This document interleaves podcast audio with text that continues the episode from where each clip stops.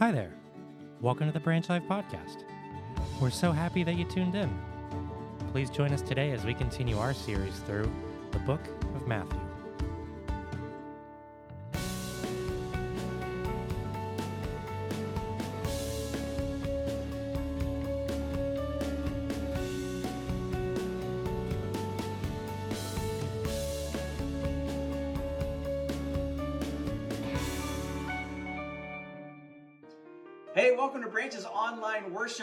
A series called Seven Life Lessons, where every week we're looking at one truth that will transform your life. We're so glad that you're joining us wherever you are on your spiritual journey, wherever you are in the world. We hope that this will be an encouragement to you.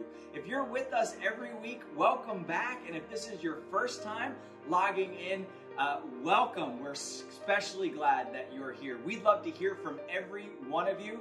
Would you take a moment to fill out the online connection card before you log off? We're about to jump into this series, which is just a continuation of our study of the book of Matthew. So if you have your Bibles or if you have your Matthew journals, get them out. We're somewhere in Matthew's chapter 14 through 16 where Jesus teaches these powerful lessons. My name is Josh. I'm one of the pastors at Branch Life Church. And again, we're glad that you've joined us today. If you'd like more information about Branch Life, if you'd like to give online, if you'd like to find more shareable resources, uh, you can find all of that at branchlife.church. And we'd love to connect with you more there. And if this message is helpful to you today, don't forget to share it with your friends on social media. Hey, grab your Bibles, grab your Matthew journals. Let's dive into today's life lesson. Remember the life lessons your dad taught you. Dads teach the best life lessons. I remember the first of many life lessons my dad taught me by making paper airplanes. He taught me how to fold and measure the paper so it was sure. That was amazing. I learned so much. Our Heavenly Father also teaches life lessons. He said, For whoever would save his life will lose it, but whoever loses his life for my sake will find it. So you've got your journal. We're going to start on page 86. If, you, if you're in your Bibles, we're at Matthew chapter uh, 15 today. We're jumping into life lesson number four. Uh, we've covered three of these. You can backtrack at any point and see these online. But life lesson number four is just simply this every faith journey needs partners. Every faith journey needs partners. Now, basically, we're saying two things today. Number one, everybody's on a faith journey. And today we're going to learn about uh, levels of faith journeys. So, where are you at on your faith journey? And our arms are open wide to you to help you take your steps forward. Number two, you were not designed to be on your faith journey alone. God designed us to live in community together. Now, in case you need an object lesson to understand that this is a major need, partnership is a major need in your life, I want to give you Exhibit A on the History Channel, uh, the reality television show aptly named Alone. How many of you have seen this show on the History Channel, the Alone reality TV show? Here's what happens for those of you that haven't seen it. A lot more people saw it in the first service. Uh, they put 10 or 15 people alone somewhere in the woods in Canada, and they have no contact with any persons at all. They're completely isolated. No cameramen, nothing. They have to do their own video work with their own GoPros, and they have to track their progress. They can only talk to the camera, and then they have to just stay alive all by themselves. There's bears and cougars and, and snow and rain and, and all kinds of stuff that happens while they're out there. And the goal is to last the longest. There's no set finish line. It's simply whoever lasts the longest. They're given one walkie talkie and they can only use it when they want to call to be let out of the competition. When they make the call, someone comes and picks them up, takes a couple hours, and then uh, on they go. If you last longer than anyone else alone in the wilderness, you win $250,000. Here's what they've said now in their eighth or ninth season to a person. The hardest part of that reality show is not making your own food. It's not trying to find water and boil it. It's not staying warm at night or building a shelter. It's not avoiding the bears and the cougars and dealing with the elements. The hardest part of that show is the utter and complete isolation They are totally by themselves.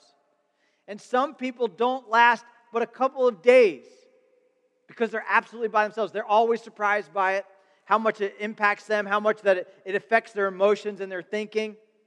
And the reason it's so hard to, to be isolated is because you were designed to be in relationship. You were designed to be in community. But how many of us have found ourselves, even in the midst of a crowd, to be alone? How many of, of us have felt like we were, uh, even amongst family, isolated? And in the season of connectivity, right, where we're always being contacted, where we're always getting notifications, where everyone's always posting and updating, even in the season of connectivity, we've never felt more disconnected as a culture than we do right now.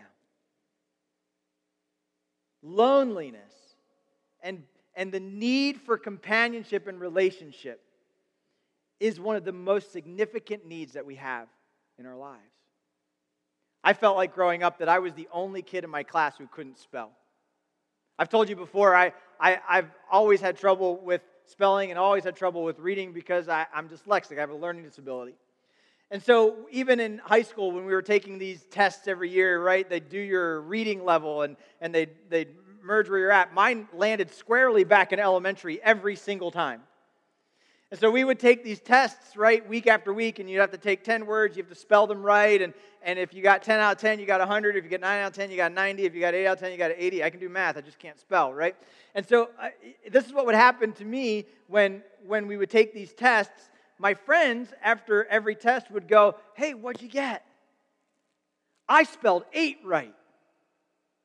And I'm looking at a paper most weeks that had a 0 out of 10. And I didn't want to show that to anybody. I didn't want to celebrate my zero. Dude, I got 10 out of 10. Josh, how many did you get? I'm like, oh, I lost my paper. Because in my mind, everybody else in the class knew how to spell. Everybody in the class understood it. Everybody else in the class got A's. I was the only one that couldn't get it. Now, when I found out that wasn't true, that transformed my life. There was a teacher that came in that would say, put her arm around me, and she would say, Hey, I, I have troubles, I have trouble with this too, and there's a couple other kids, and we're gonna get together and we're gonna give you a tutor, and the tutor knows how this works, and watch these other kids. And, and all of a sudden, these other kids, they didn't spell like I couldn't spell, and all of a sudden I didn't feel quite as alone, and it wasn't as embarrassing to have a zero. Instead of hiding my zero, I would bring it out and be like, I got zero out of 10, I need help. And then the teacher would help me, and the tutor would help me, and the other kids would put their arm around me. And then as I learned to identify other people that understood what I was going through, we would team together to the point of where I can read. I can not only read in English, I can read in a couple other languages. I've been able to now excel in an area that's difficult for me because there was a team that rallied around me in the education system, including my parents, including my mom, including uh, uh, college professors that were enable, enable me to be able to excel in an area that I couldn't do it by myself. None of us were designed to go through life alone. Everybody needs partners. That's what this chapter of Matthew identifies for us. As I was reading these next couple of paragraphs that we're going to read together today, I just want to give you a little bit of insight. It felt like to me a little bit of Groundhog Day. Like I was reading the same thing that we already read. The story sounded similar. We'd already seen these miracles. Uh, this stuff was already happening. We've already made all these points. Why was it being repeated? So I started asking myself, this is being repeated. Why is it being repeated? And what is Matthew and the Holy Spirit leading us to? What Matthew is leading us to is what we're going to talk about next week. So don't miss next week. But Matthew is reviewing something that he has been teaching, and he's, he's highlighting this fact that we're all on a faith journey. And he is bringing back to our recollection the four levels of faith that he identifies.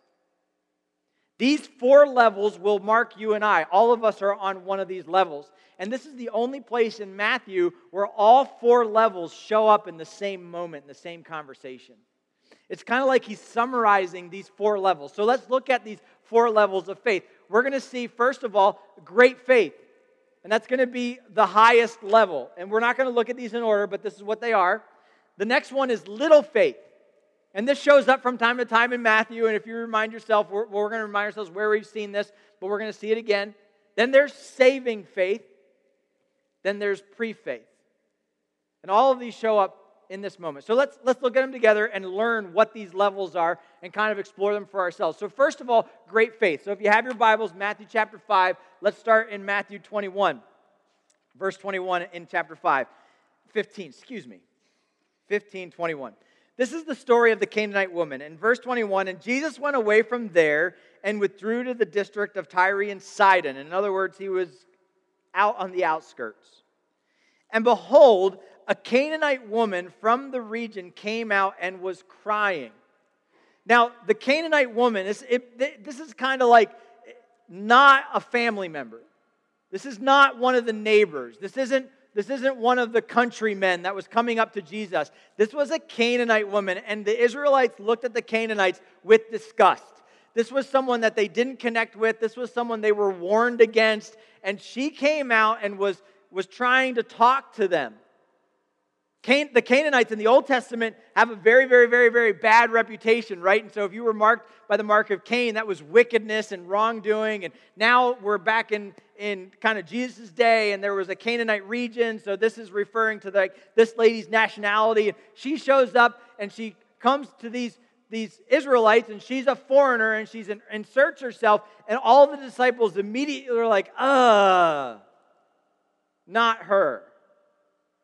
And she, she is the one who is going to be, in a couple of minutes, identified as the woman who has great faith. Jesus is going to say to her, O woman of great faith. The only other time Jesus uses this phrase in Matthew is to identify another foreigner from another story that we've already read. And he comes up to Jesus and he passes the test and he declares his faith. And Jesus says to that foreigner, you have greater faith than anyone in Israel, even John the Baptist. So, what makes this faith so great? Well, if you look at this verse and verse 22, behold, the Canaanite woman from that region came out and was crying, Have mercy on me. Circle this, O Lord, son of David. What did she just say? This foreigner came up to Jesus and called him Lord. She called him Master. She, she said, I am bowing my knee. I'm offering my sword. I'm giving you my life. What's mine is yours. I am a follower of you. It'd be kind of like me, an American, going back to England, finding the queen, and bowing a knee and saying, Queen, I am now your submissive servant. And she'd be like, You're an American. You have a president. This Canaanite woman is abandoning her nationality. She's abandoning her religion. She's abandoning her community of faith. And she is stepping into a community of faith where she is announcing Jesus as Lord. And then she says, Oh, son of David. She's announcing him as royalty. She is submissive to Christ. You see, a mark of great faith is that you are submissive to Christ. Your hand is out, your palm is up, and you say, God, I will obey you. This is what Peter did when he was on the boat, and he said, Tell me to, to walk on water, command me, and I will obey. We pray to obey, not to get, right? And so we're submissive to God, and I want to say to God, God, I'm going to do whatever it is you tell me to do. When you are in that posture, that is a posture of great faith. And this woman took that posture, she declared him Lord. She said, My daughter is severely oppressed by a demon. How many of you have ever had a sick kid? I mean, a really sick kid. How many of you have ever had a kid that was in trouble? A kid that was just on the edge of the cliff. You, as a parent, your heart stirs for that child. You, you think about it, you pray about it, you, you agonize over it, you wonder, you, you strategize. It becomes all consuming because you're the parent and they're the kid and they're in trouble and you've got to help them. And, and this child was oppressed by a demon. We've, we've seen this before, right? Like the spiritual battle is real. Like there is powers of darkness in this world. And we've already talked about it. It's already been a conversation. Why is it coming up again? Well, this, this woman needs help with her daughter and she's declaring Jesus as Lord. And he answers her not a word. Silence.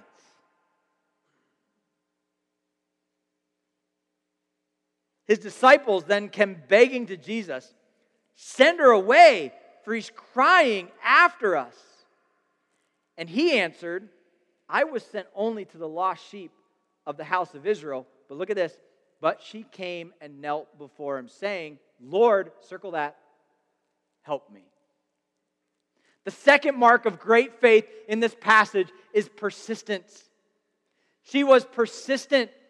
She didn't give up. She didn't stop. She kept coming after him. And when, when he didn't respond, when she felt like she was being ignored, she just didn't turn away. How many times have we prayed once for one thing and we didn't get what we wanted, and so we got mad and we stopped? How many times have we come to one worship service to hear from God and we felt like He was silenced and we said, I'm never going back there again?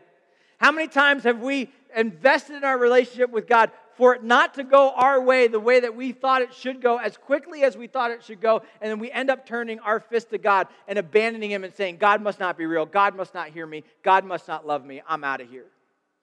That is not a mark of great faith. Great faith persistently pursues God without receiving anything in return.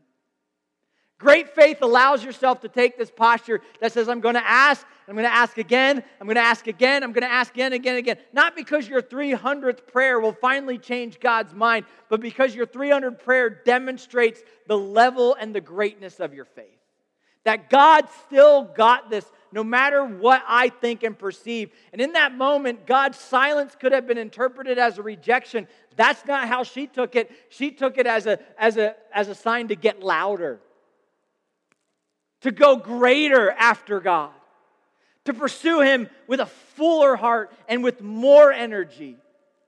And then he says, I was only sent to the people of Israel. This is not a slight. He's not putting her down. He's not being snarky or critical. He's simply stating the facts.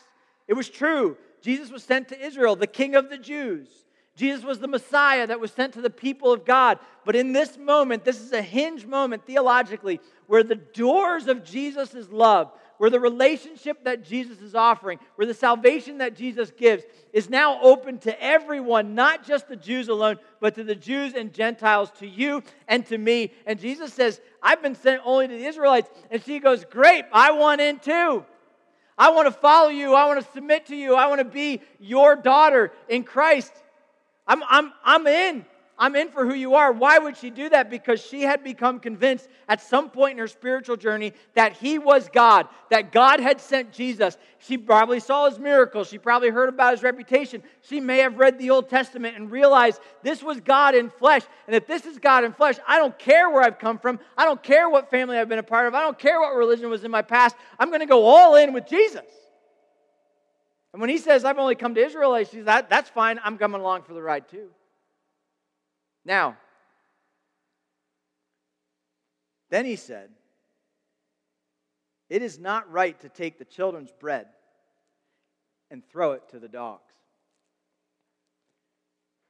If I would have told you that come to church today because Jesus calls women dogs, how many of you would have come?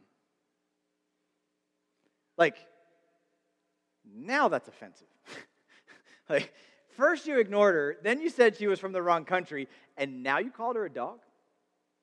Like, what's happening in this moment? Is this really like how this is being said? And what's, what's, what is, what, what is, I don't get it.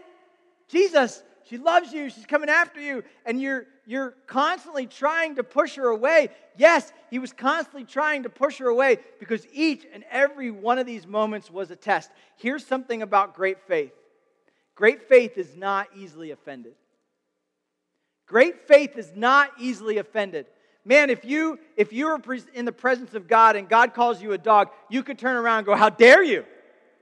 How dare you call me a dog? How dare you give me a name? How dare you put somebody else in line in front of me? How dare you treat them differently than them? It's not fair. I, I want to be given a greater position. I want to be given greater favor. I have earned it. I'm here. I'm submissive, and you owe me. And if that's how you're going to treat me, I'm going to go find some other God to follow. That's what she could have done.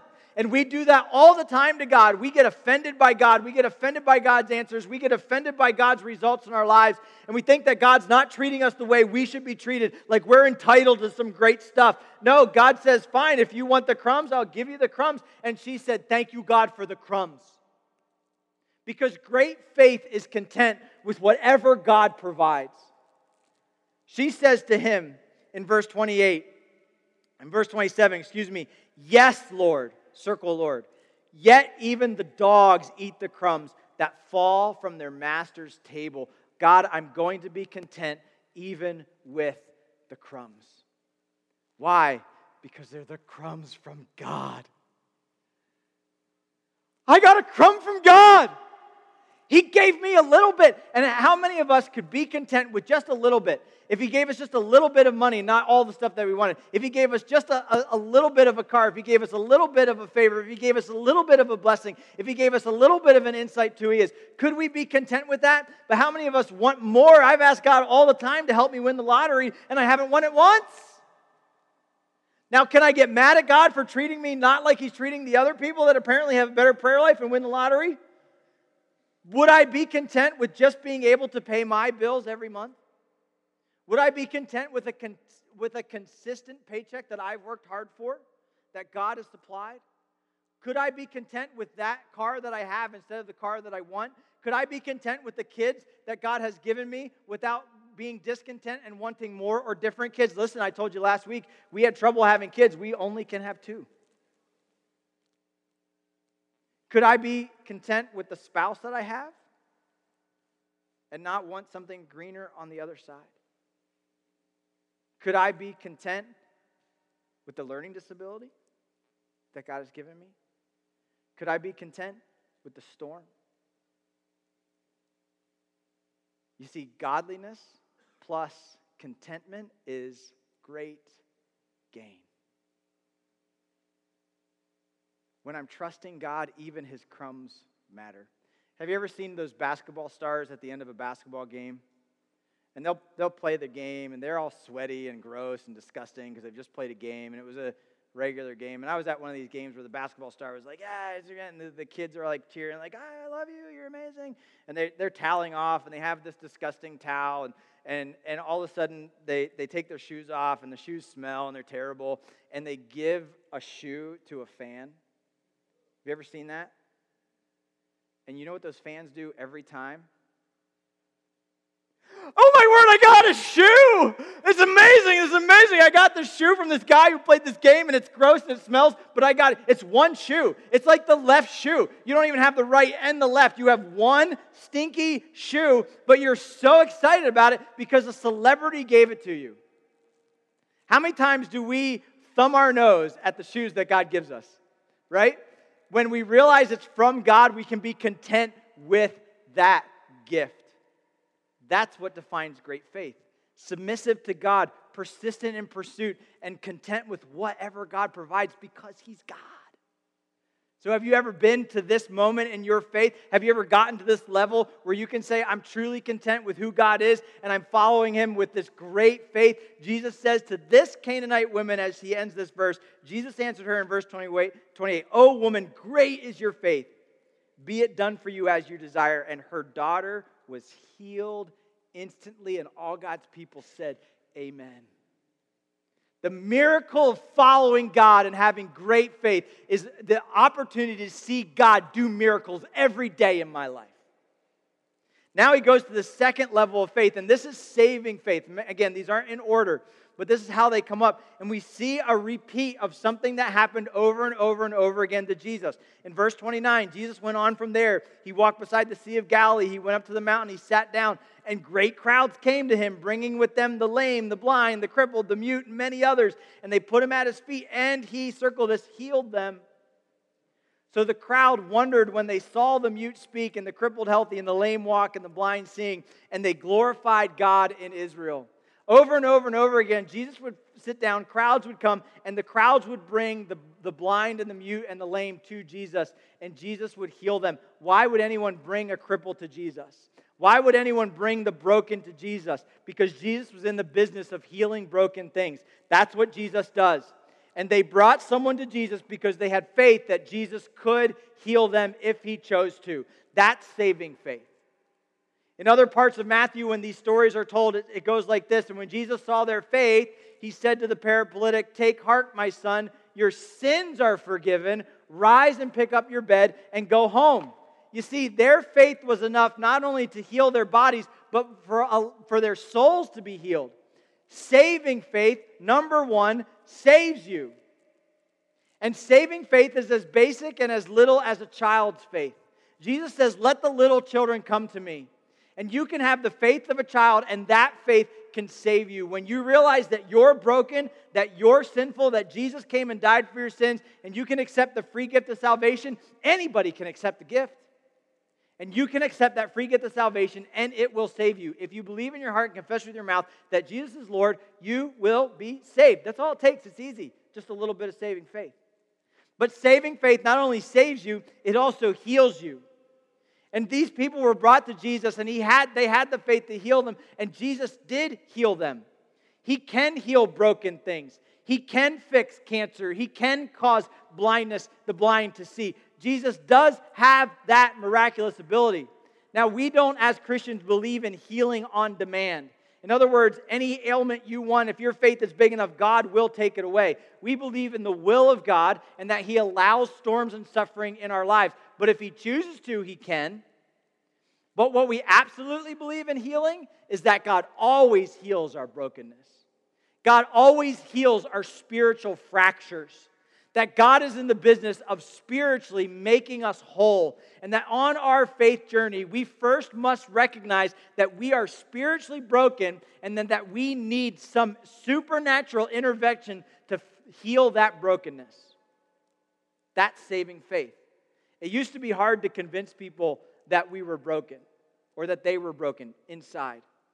But the longer 2021 and 2022 goes, the more we can easily prove that we're all broken. I mean, I don't know about you, but this pandemic has been awful as far as bringing people together. I thought we would all sing kumbaya and, and, and hold hands and start agreeing on things uh, just as we did in the beginning. Like, like we had to shut things down and go online, but it was like cool to go online. And everyone gathered with their families and, and we got online and we worshiped together and we checked in on each other and we prayed together. And that went great for like two months. And then two months go by and you're not gathering your family together anymore digitally. You're kind of like someone's watching on an iPad there and someone's sort of on their phone while they're cooking. And we never really can get it. And we're not really singing any songs or anything like that, but we'll sort of pay attention. Well, maybe I'll catch it later because it's recorded. And it kind of all fell apart. And, and then people started getting mad at people. And then there was reactions and we're not opening fast enough and we're opening too fast and not enough masks and not too many masks. And it'll all be okay when a vaccine finally comes, like we thought. Well, that, just made everything worse, apparently. So everyone's got to have an opinion about what we're going to do with the vaccine, what you're not going to do with the vaccine. And then there's probably, we just got to get through the election, and oh my goodness, and all this other stuff is happening, and people are just losing their minds. Why? Because we're broken. We're broken. We don't have it figured out. We don't have all the answers. We don't know how to heal ourselves. We can't get past the fear and the anxiety and the anger and the pain. And we're just living in a world where we're angry and we're divided and we're scared and there's no hope. We're broken. But saving faith is healing faith. And God can heal our anxiety, He can heal our brokenness, and He can heal our divisions if we just come to Him with this faith. He's in the business of doing just that. So God heals all of these people, proving this faith, this saving faith again. And then he goes into the story of the feeding of the 4,000. Didn't we just hear about this with the feeding of the 5,000? Then Jesus called his disciples and said, Have compassion on the crowd because they've been with me now three days and they have nothing to eat. And I'm unwilling to send them away hungry, lest they faint on the way. And the disciples said to him, Where are we going to get enough bread in such a desolate place to feed the crowd? What a stupid question, right? Like just a few chapters ago, like just a few weeks ago, you were on this trip and there was 20,000 people and you didn't have any bread and Jesus said, bring me the bread and he split it up and there were 12 baskets left over and 20,000 people ate so much food they didn't know what to do with it. So Jesus said to them, okay, I can't believe I'm asking this, but how many loaves do you have? because I'm going to do it again. you guys remember the last one? Like it was going to be, and there was no, and then I just, and we made the, I'm going to do that. That's what I do. So that's where we're going to get the bread. And he said, they said seven, well, only seven and a few small fish, right? And the directing the crowd to sit down, she's like, all right, I'm moving my sleeves up. Here we go. Directing the, he took the seven loaves of fish, having given thanks, he broke them, he gave it to the disciples, and the disciples gave it to the crowds, and they were all, what's the word? Satisfied. Saving faith satisfies. Saving faith recognizes that Jesus is the supplier of bread.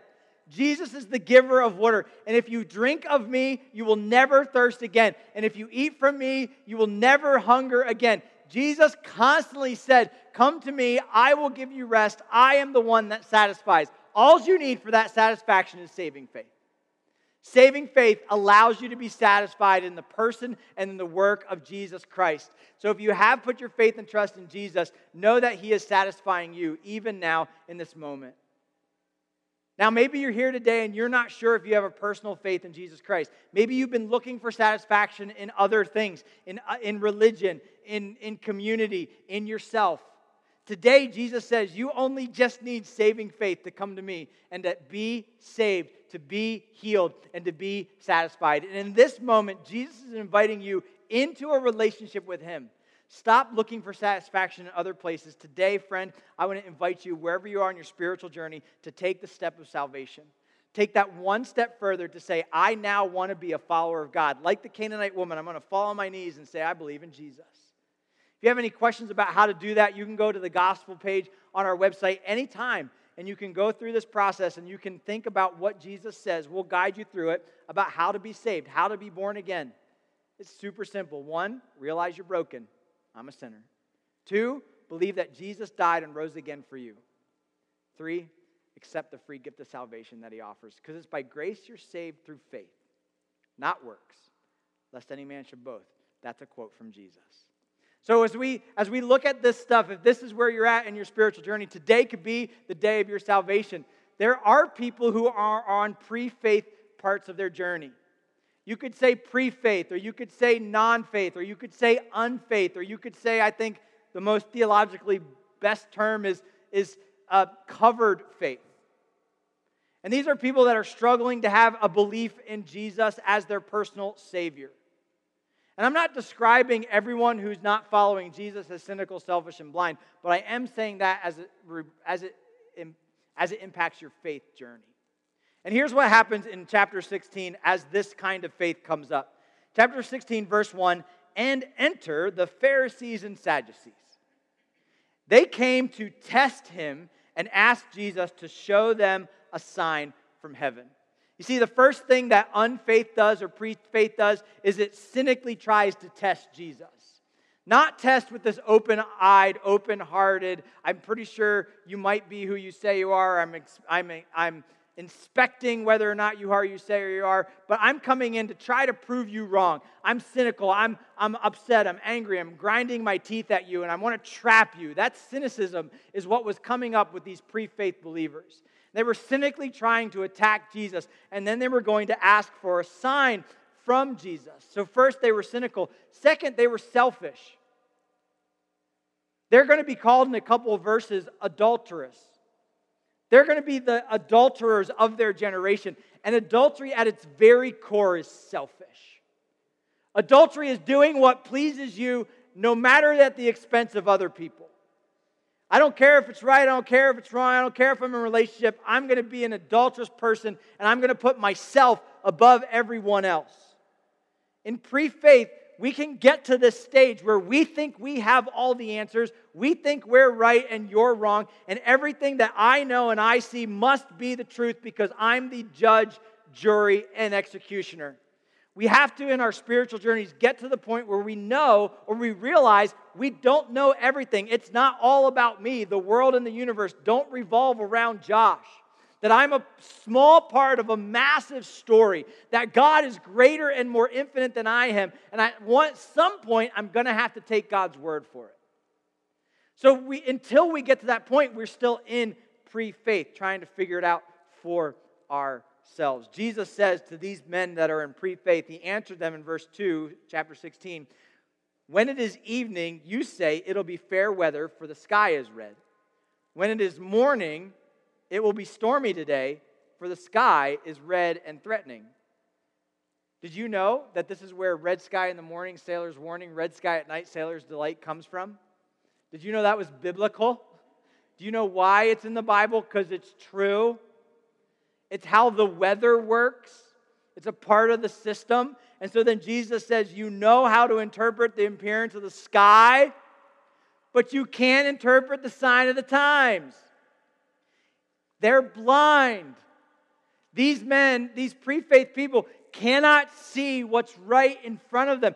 Think about the advantage that the Pharisees and the Sadducees had of seeing Jesus in person. They could see the people be healed, they could see the blind brought given sight, the mute being able to speak, the lame being able to run around and skip. They could go up to those people and they could interview them. They could explore them. They could medically test them. They could see the dead being raised to life. They could see Jesus walking on water and calming storms, turning water into wine. Like they had him there. They could hear Jesus' words for themselves. They could see the prophecies in the Old Testament and actually watch them be fulfilled. Like the sign was right in front of you and you missed it.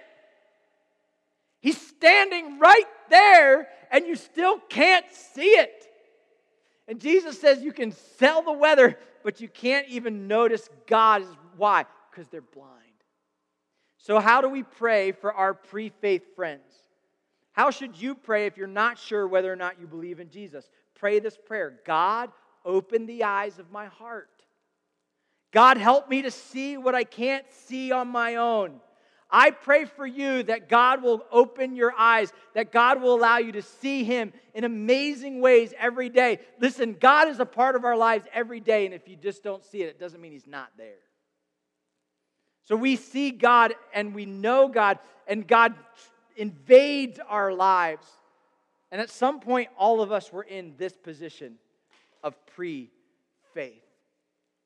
He then jumps into the last level, and it's called little faith.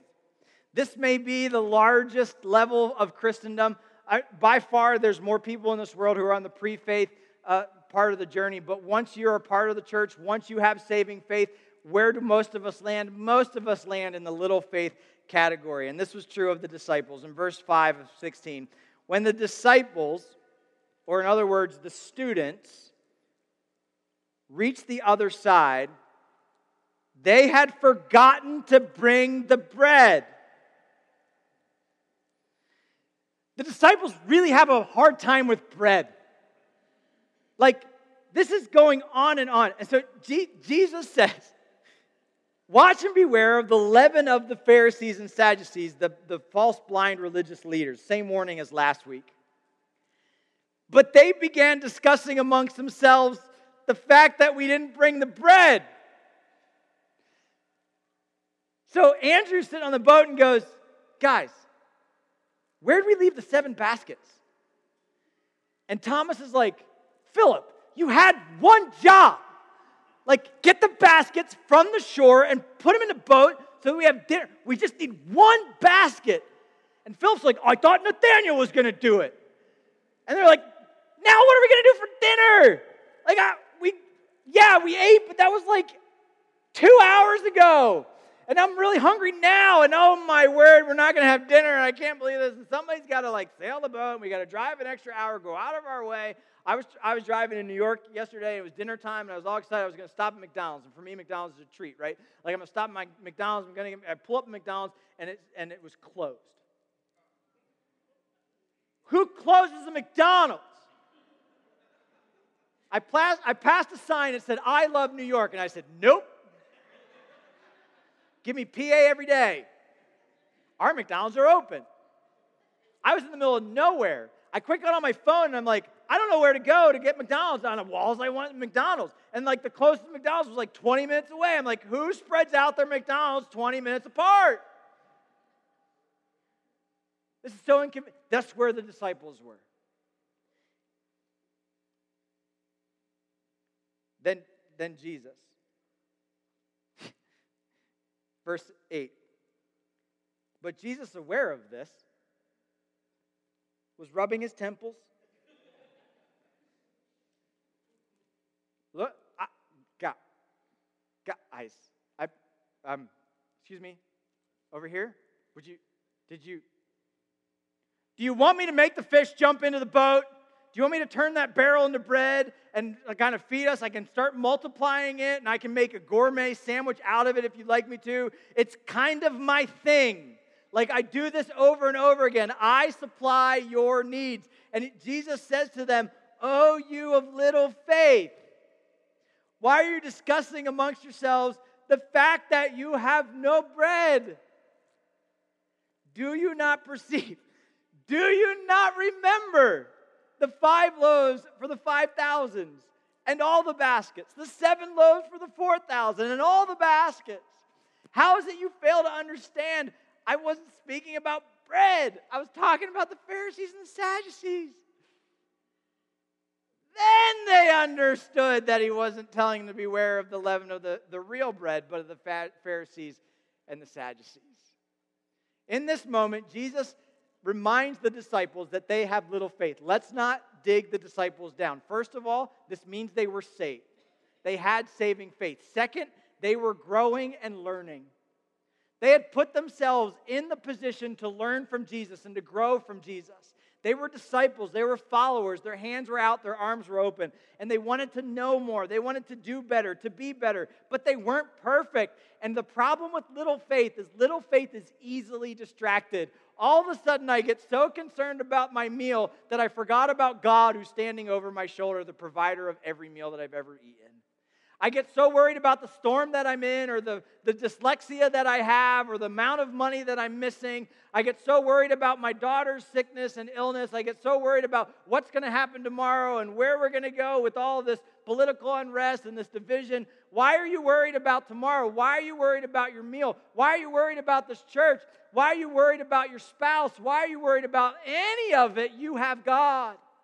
Don't be easily distracted by the things of this world, but put all of your faith in God. And until we're able to move from little faith to great faith, we're going to find ourselves battling those distractions over and over and over again. So here's the question that we have for you this morning What level of faith do you have? What level of faith are you on? Are you in this great faith where you're content with God, where you're submitting to God, where you're loving your relationship with God? If you are amazing, awesome, fantastic. Stay there, love it, live it, and bring someone else with you. Are you, are you exploring salvation? Have you just recently come to know Jesus as your personal Savior? Then you want to you want to go all in with your faith and start growing and learning so you can see what God has for you. Do you have little faith? Have you known Him for five years, for 50 years, but you keep finding yourself bouncing back and forth between the trials and the things of this world and trusting fully in God? Or are you pre faith, still exploring who Jesus is? Where are you on your faith? Wherever you are, let's ask this question How do I level up? How do I level up? We're going to answer this more fully next week because this is what God is getting at. But to introduce the thought, Jesus says, Go therefore and make disciples of all nations, baptizing them in the name of the Father, and the Son, and teaching them to observe everything that I have commanded to you. Listen, this verse, this mission cannot be accomplished alone. It takes two to tango. It takes two to make disciples. It takes a team. This is something that God has asked us to do as a community project. He then says in 2 Timothy 2 2, and what you have heard from me in the presence of many witnesses, entrust to faithful men who will teach others. We got to teach this and expand it and keep teaching and teaching and teaching and let the snowball roll. It takes students and it takes learners. There's going to be community involved to the point in Hebrews chapter 10, verse 24. And let us consider how we can stir up one another to love and good works, not neglecting to be together as in the habit of some, but encouraging one another all the more as you see the day drawing near. How do we level up our faith? How do we, how do we go from saving to little to great? How do I bring someone along who's still in their pre faith Life lesson number four could be said this way Deep faith requires deep relationships. Deep faith requires deep relationship. You need each other. You need one another. You need community. You need the church. And God has introduced us to this community that He has built into our lives so that we could travel through our faith journey together. We were not meant to travel down our faith journey alone. We need partners. And in the church world, we kind of use the word discipleship. Our job is to disciple one another, to make one another stronger in our faith. And the deeper our relationships and our deeper our connection to one another, the deeper our faith will go. If you catch this transformational truth, your life will never be the, the same again. You need someone else to help you grow, and you need to help someone else grow. It's a part of who we are as believers in the Lord Jesus Christ. In Proverbs chapter 13, 20, it says, Whoever walks with the wise becomes wise, but the companion of fools will suffer harm. Discipleship is us learning to be wise together, to deepen our faith together. Discipleship is together, learning to read God's word. Discipleship is together, learning to pray, learning from the storms, learning from one another. I don't have time to go on all these passages, so your job is to take a picture of this slide and to look up all of these verses because they'll tell you how important each of these skills are. And if you don't know how to read the Word of God for yourself, you don't know how to feed yourself. If you don't know how to pray, you don't know how to commune with the God of the universe. If you don't know how to deal with storms, then you don't know how to see God clearer when it's raining. If you don't know how to, to, to learn from another person, then how will you bring someone else to the saving knowledge of the Lord Jesus Christ? You see, these are essential in the self feeding model. It takes others so that we can learn to grow ourselves. We need one another. We're going to go into this a little bit more fully next week, but I want to close by giving you this encouragement about how, how we are designed to be together as a church. Specifically, how do we at Branch Life Church model this?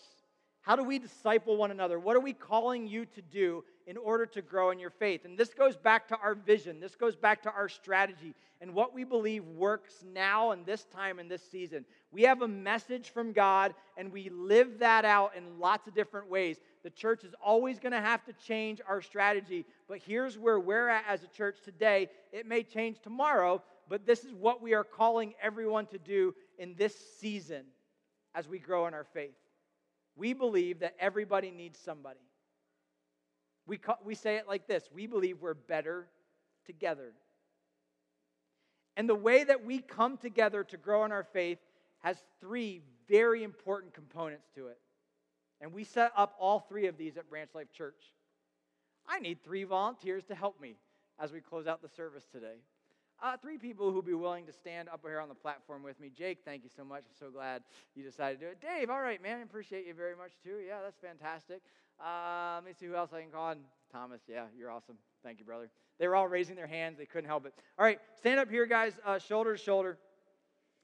Jake, you're just going to put your hands out and you're going to hold on to this Bible. All right, you're just going to, and you're going to be reading it, excited about it. You're going to raise your hands like you're praising Jesus, a little bit more charismatic. There we go. and then you're just going to put your hands out. Yeah, you're going to receive it. Yeah, excellent. Oh, Baptist, then below the shoulders. Yeah, okay. Excellent. Much better. All right, so our, our first way that we come together is worship. The church comes together to worship. We believe that it's essential in the life of a believer. In order for you to grow in your faith, you cannot disconnect yourself from the weekly worship gathering that is our Sunday morning service. This large group of the church coming together to worship accomplishes three unique things in your life every single week. Number one, it involves a transformational relationship with the Word of God. We're going to dig in and use the Word of God to illuminate and transform our lives. So we preach from the Word of God, we read the Word of God, we sing the Word of God. And when we gather together, the Word of God has a key role in everything that happens because this transformation is not possible without the power of the Word of God. It's not Josh's words or a worship leader's words or a friend's words that'll transform you, it's God's words that'll transform you. So we gather together to know better God's Word. Secondly, we gather together to worship God. In other words, we want to participate in engaging in an upward focus in the greatness of who God is. So I offer myself in the sacrifice of praise the opportunity to sing God a song, to sing God a new song, to be able to give to Him my spirit, my soul, my body, mind, and song in this moment. I give that to God. God calls us to worship Him together corporately as a body. And it's transformational when we engage in worship. You see, worship is not passive, worship is participative. I made that word up. Third, we stand in a posture of submission. We ask God to lead us, and we will follow wherever He tells us to go. When we stand and we hear from God, we allow we then allow God this moment that he gives us every time we come together. Be still and know that I am God. Come to me all you who are weary and heavy laden, and I will give you rest.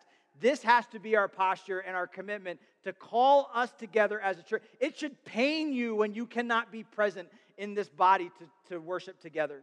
And for those of us that are worshiping online because of necessity and need, as soon as that need no longer exists, our goal should be coming together in person because we are better together. And we only use online as a tool when we must. So many of us come to worship with a different posture. Go ahead and just.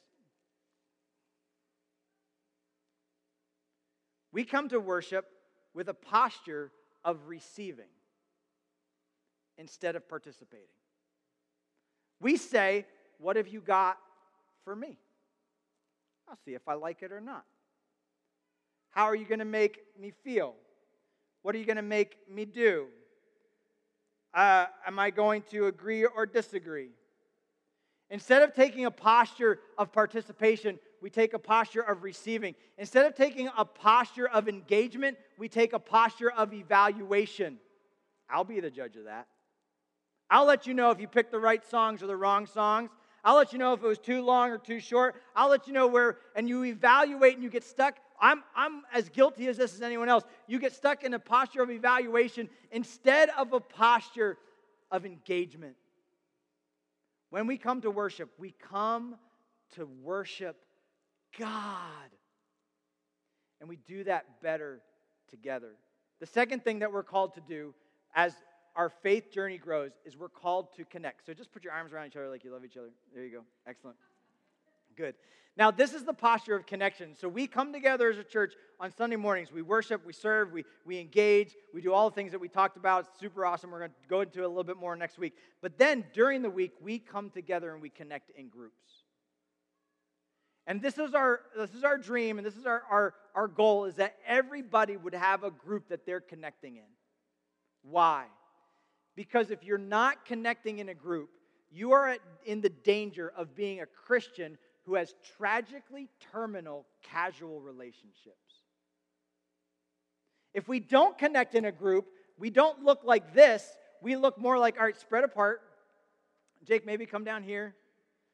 Dave over there. Yeah, Thomas over there. Good. Now, wave at each other. Don't stop. Keep waving. Yeah, there we go. This is what our relationships look like. We're passing one another and we're waving with one another. We have casual questions about how you're doing and what you're doing and where are you and how you're at, but we never are able to take the time to properly connect with one another and invade each other's loneliness. The purpose of our groups is not more information. The purpose of our groups is not more intellectual discussion or debate. The purpose of our groups are connection. So that, you, don't stop, keep waving so that you can connect with one another, so that you can do life together with one another, so that you can then teach and walk and dream one with one another. Come back together, put your arms around each other. What we have seen that happens in groups as groups grow together, what's going to happen at some point, one of them is going to suffer and they're going to need the other two to be there. They're going to need to be there to make that phone call. But if you're in a waving conversation, you're never going to make that phone call. You're never going to reach out to that person. But when you need them to be there, if you already have the connection, it's natural and it's strong. You'll be able to provide meals, you'll be able to provide support, you'll be able to provide encouragement. That comes in a totally different way than just our large group gathering together and worshiping God. That's vertical. This is horizontal, where we come together to do life one on one. That's why we believe connection is so important at Branch Life Church. You got give, give these guys a big hand. They were a big help. Now, from the relationships in the church and in your groups, we want to encourage you to have partners, and we simply want to ask it like this Who, are, who do you have as partners in your faith journey? Who are your faith journey partners? Yes, I am a part of your discipleship because I teach on Sunday mornings. Your group is a part of your discipleship because you gather regularly throughout the month. But you need some intimate partners, someone that you're drawing closer to Christ and someone that's drawing you closer to Christ.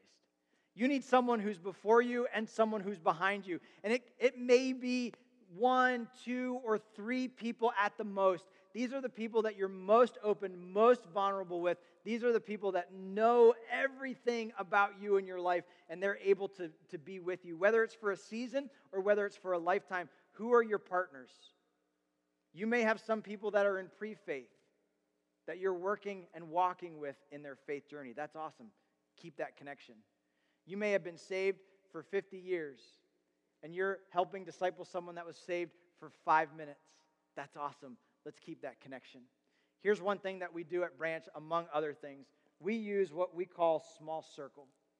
This small circle is just one of many uh, excuses to partner together with someone else to do the things that we talked about before.